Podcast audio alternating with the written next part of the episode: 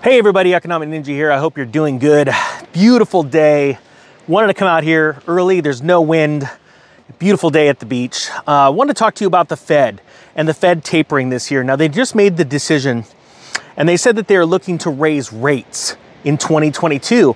And they said they were going to bring rates about to right around below 1%. Now, a lot of people today say, you know, that's not that big of a deal, Ninja.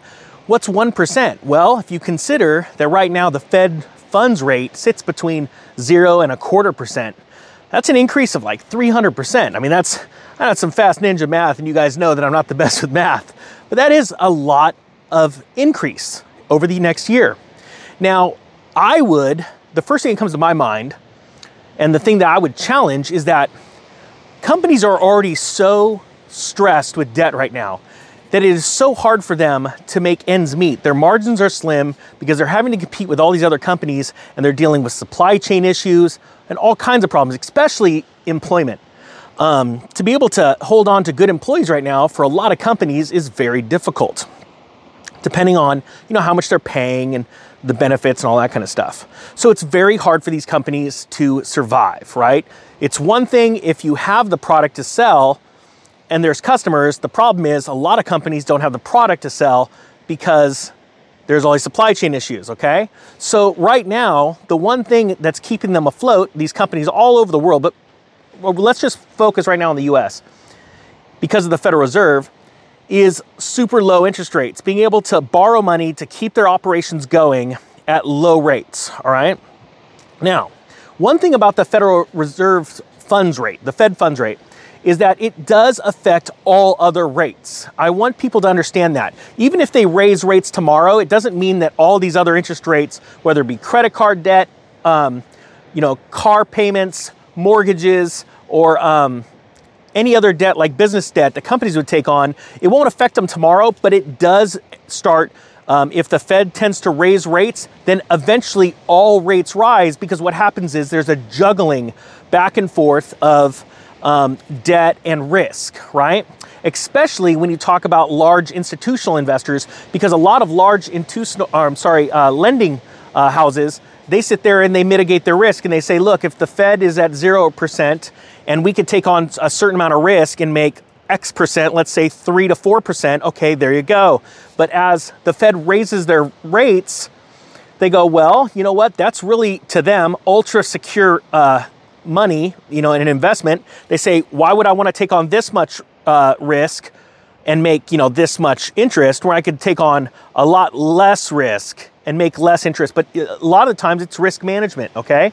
So eventually these rates, as the Fed raises rates and lowers rates, they equalize throughout the industry and eventually the world because still, as of today, the Fed is uh, looked as and the dollar as the the golden compass, let's say.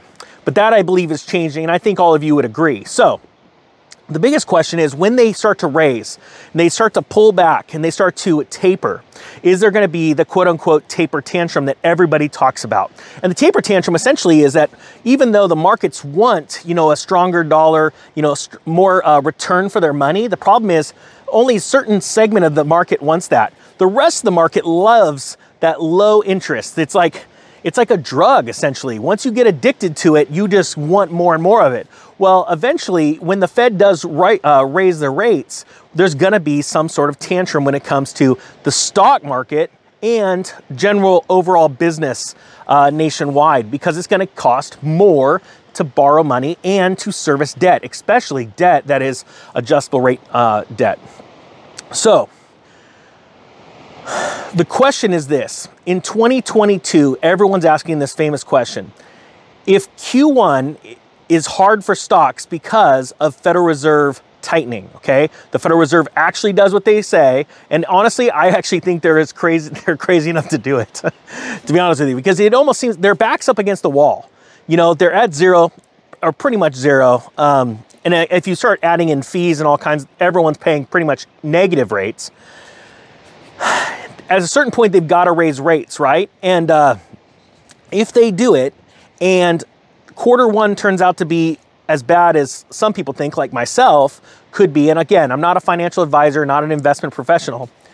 Um, if quarter one stock market start to be affected because of a taper tantrum that's going on, could we see a repeat of what happened in 2016? Now, in 2016, it was very interesting because we saw the stock market go down and gold run up. And gold actually made quite a, an, an uptick uh, because of the fear that was going on in the stock market. Now, people still ran to dollars, but the difference between now and 2016, I believe personally, is that too many people have woken up worldwide, especially governments and central banks worldwide, to the Ponzi scheme that's been going on with the US dollar. And they were saying enough is enough. So even though in 2016, gold rise and uh, the US dollar, people were also flooding into the dollar as a safe haven asset, I think this time you're going to see more people running into gold than uh, ran into gold in 2016.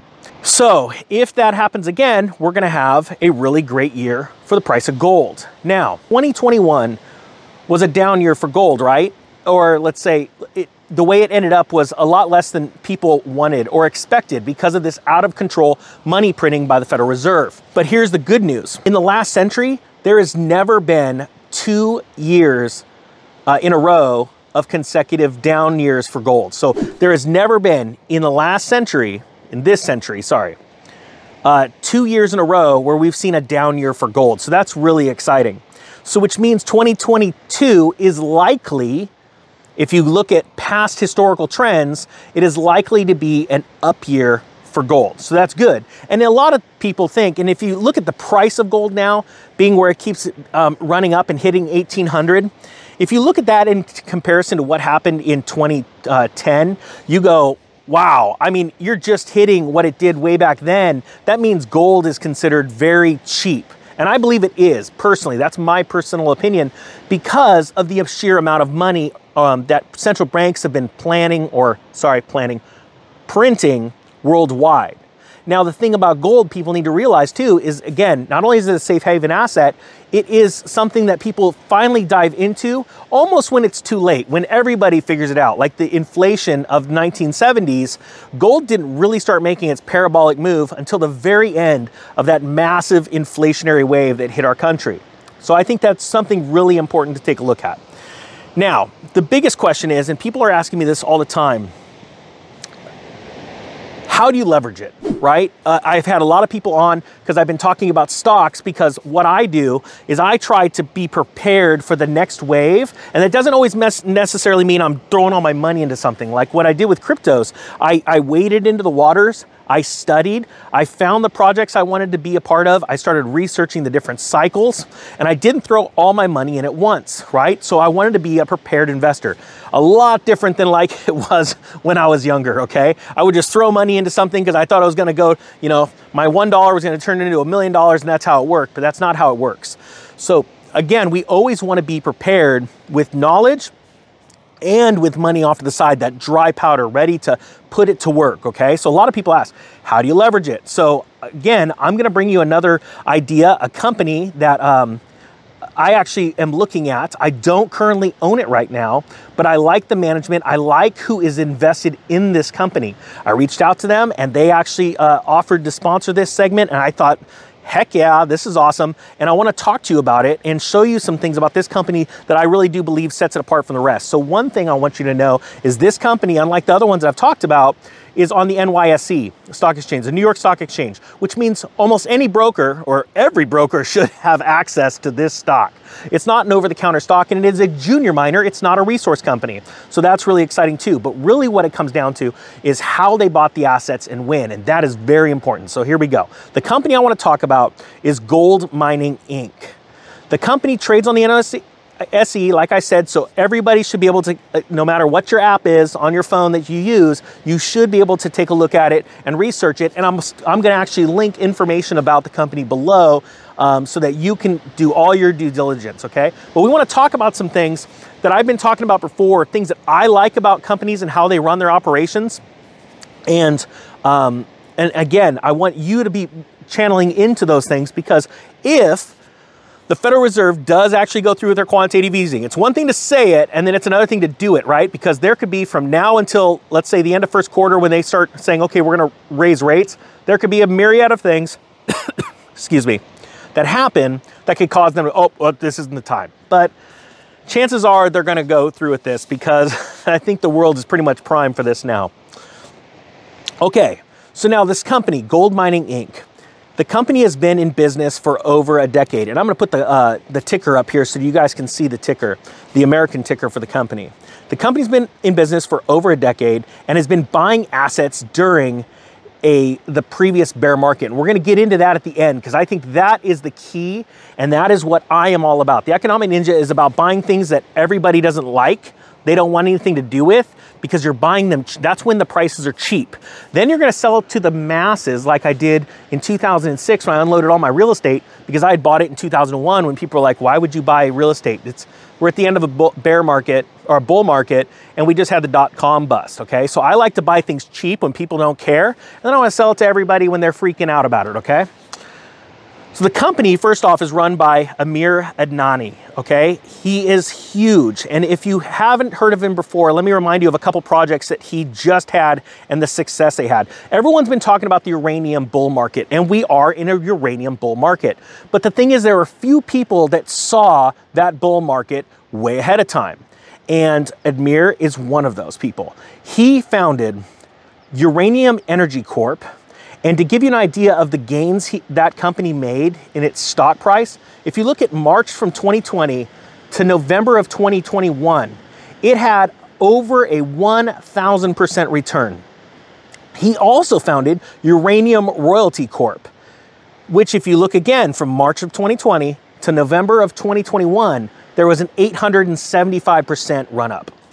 Those are massive gains, right? But that tells you the sheer amount of leverage you have when you have an asset that is considered not the the glory asset, the asset everybody wants, everyone's FOMOing in about, right? And you you build assets around that asset class. And then when it starts to take off, like uranium has done in the last couple of years, you could see the absolute leverage. Uranium has not gone up that much, the, the, the cost of the actual material, compared to what these stocks are doing, okay? So that's two of Amir Adnani's uh, companies. Now, but Amir was working in gold before he was working uranium. And that's what's really important. Again, we're gonna get at the very end of this video, who's invested in the company and what they, how they bought those assets.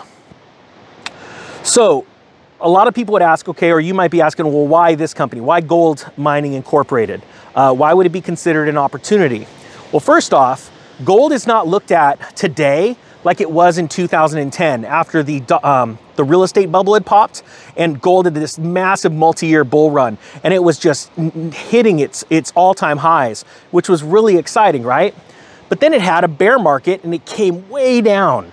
And now it started to come back up. But if you look at the amount of money that's been printed in the last two years from this global crisis, as compared to what was printed back after the uh, real estate bubble, after the Lehman crisis, it is massive today, but yet people aren't getting it, right? And now we're just now starting to get the stories all around the world of inflation, right? This is what's to start, in my opinion, turn people into um, gold bugs rather than naysayers, okay? So, the first thing about it being an opportunity, a possible opportunity, right? And these are the things I'm looking at. So, the company, a couple points that I like is the company is showing reports that have some of the highest gold ounces in the ground of any junior mining company in the sector. That's, that's really exciting. It's showing a little over 16 million ounces of M&I resource and a little over 16 million ounces of inferred resource, the uh, inferred gold, and that equals 32 million ounces. 32 million ounces is huge, right? Well, this is where it gets a little more exciting. Not only do they have that asset, right, the assets in the ground, that they've been doing drill re results, all kinds of uh, reports on searching for the gold, uh, looking at where gold was previously found, all of that. They also have $20 million in liquid hard cash in the bank to fund operations. Now, you can't find that kind of cash sitting on the balance sheet of a junior mining company in about 99% of the junior mining companies in the world. Okay, so that's also awesome because as an investor, one of the big things you want to look at is how much money do they have to continue their operations? How long do, can they go their daily normal operations as a mining company before they have to go and raise more money, either obtain debt or sell more shares. So that is really big $20 million to keep their uh, operations going.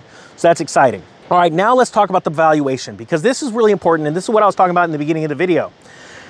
When you're talking about a company and its valuation, it's one thing to say how much gold or metals they believe is in the ground. Uh, it's one thing to also say, hey, how much cash we have in, the, in our pockets, right? But this is what I really think is very, very important.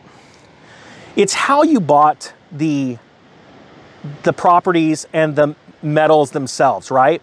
And like I said before, Amir Adnani was working in gold way before uranium, but remember, he founded those uranium companies before the run up in uranium. So he obviously saw the long term trend and what was coming in uranium. Well, gold is no different. You see, Gold Mining Inc. and Amir had been a part of a purchasing program when uh, gold was starting to turn down and came down into a multi year sort of uh, uh, pattern where it was leveling off and finding its base. You see, back after the uh, the housing bubble, we saw a run up of housing prices and assets. And then as they started to collapse, we saw a multi year bull market in gold, right? But it peaked and it started to come down. Why? Because other assets around the world had found their base and people started to uh, take their attention and move from gold into other assets like real estate in 2011, 2012. Well, when these companies, when gold had topped, around 2011, 2012, the companies that had the, pro- the properties that now are under the ownership of Gold Mining Inc., their stock prices were making multi year highs. They were exploding on a percentage basis past the price of gold.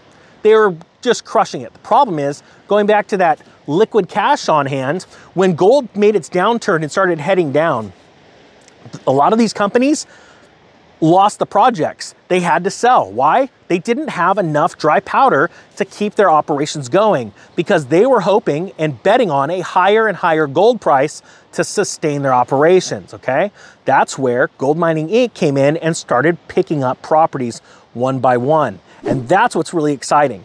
As the, the turn in gold came down, and all of a sudden the valuations these companies plummeted and they were needing money they had to sell or sign agreements with Gold Mining Inc. to be able to acquire these for pennies on the dollar. When I say pennies on the dollar, I'm referring to today, these assets are worth literally, they've already seen almost a 90% decrease in their valuations since the past gold mar- bull market. And remember, the past gold price, when it was hitting its all time highs around 2010, 2012, we were sitting between 1800 and what, 1980 a little under $2,000 an ounce, right? So now those the gold price comes down, the prices of these companies collapse, and now here we are again hitting $1,800 uh, gold, and the companies themselves are sitting here at these low, low prices, 90% off of their all time highs. And I think that is super, super exciting. Now, one last thing I want to talk about is who's investing in the company because I think that is super, super important. A handful of the companies that are um, in, involved in Gold Mining Inc. are the KCR Fund, GDXJ Van Eck ETF, Ruffer Gold, Extract Capital, Sprott Global, and you guys know I really like Eric Sprott's uh, picks for uh, mining companies. Marin Katusa, if you haven't seen his work, I love his work, check him out. And then now here's the big one too, and, and I'm gonna put this up somewhere in the comments or something to get people's attention. BlackRock Incorporated. BlackRock Incorporated is invested in this company. And we all know what BlackRock owns. They pretty much have their hands in almost everything. But BlackRock is in the business for one thing, making money. And so that's pretty darn impressive. And then last but not least, Oppenheimer um, Holdings is also an investor in this company. So I wanted to show you this company and give you an idea of uh, yet not only a junior mining company, but a company that has a past of looking into the future. In the past, picking up assets for pennies on the dollar because they knew, just like in the uranium markets, what is today down will tomorrow be up. And what will those valuations of those companies, when they pick them up at rock bottom prices, be in the future as gold starts to take off in a world of crazy, crazy money printing. All right, guys, I hope you got something out of this. I thank you so much for your time. Remember, the Economic Ninja is not a financial professional, not a financial advisor, just a dude with a brohawk, a dream, and a McDonald's coffee. With that being said, guys, the Economic Ninja is out.